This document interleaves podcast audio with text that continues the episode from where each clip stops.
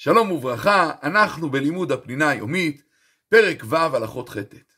ונדבר קצת על מנהגי הקידוש. יש מנהג לעמוד בקידוש של הערב. ומדוע? כי אמירת ויחולו היא עדות לכך שהקדוש ברוך הוא ברא את העולם. ועדות נאמרת בעמידה. כך אמר הארי, וכך נוהגים כל הספרדים, וכך נוהגים החסידים מיוצאי אשכנז. אבל, יש מיוצאי אשכנז שהם נוהגים לשבת. ומדוע הם נוהגים לשבת? א', כי קידוש מקום סעודה.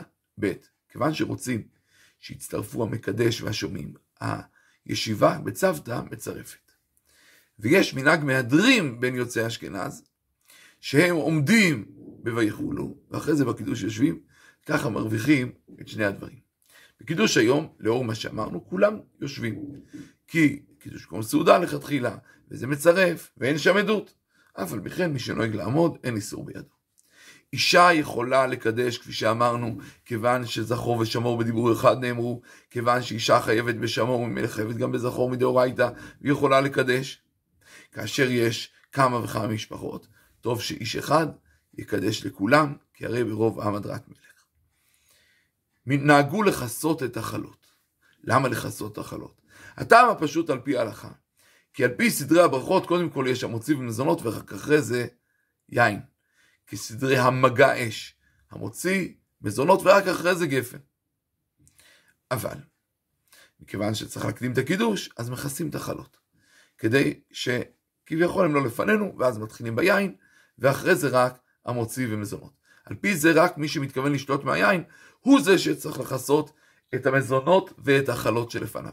ועל פי זה עדיף אולי לא להביא את החלות, כי אז הם לא לפניו באמת, זה יותר טוב אפילו מאשר לכסות.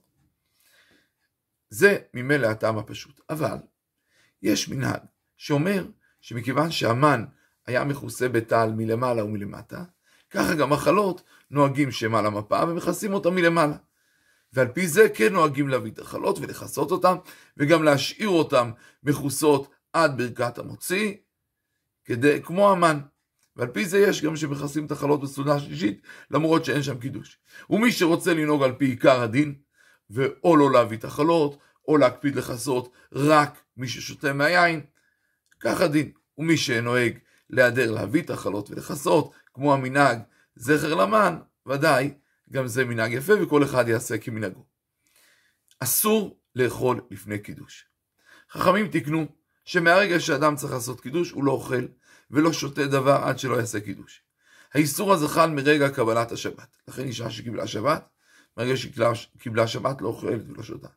אדם שלא זכה לקבל שבת, לא עשה כדין, לא קיבל תוספת שבת, בכל מקרה שמגיעה השקיעה, אסור לו לאכול ולשתות עד הקידוש. כמובן שאם אדם רק רוצה לשטוף את הפה או לקחת תרופה עם טיפה מים, מותר לו. הוא הדין גם ביום מאחרי תפילת שחרית. אסור לאדם לאכול ולשתות עד שיקדש. לכן, לכתחילה, כידוע, אסור לאכול לפני תפילה. אלא רק לשתות תה או קפה, טיפה, להתעורר. אבל אדם שמרגיש שהוא לא יוכל להתרכז בתפילה, חולה, חלש, מותר לו לאכול ולשתות.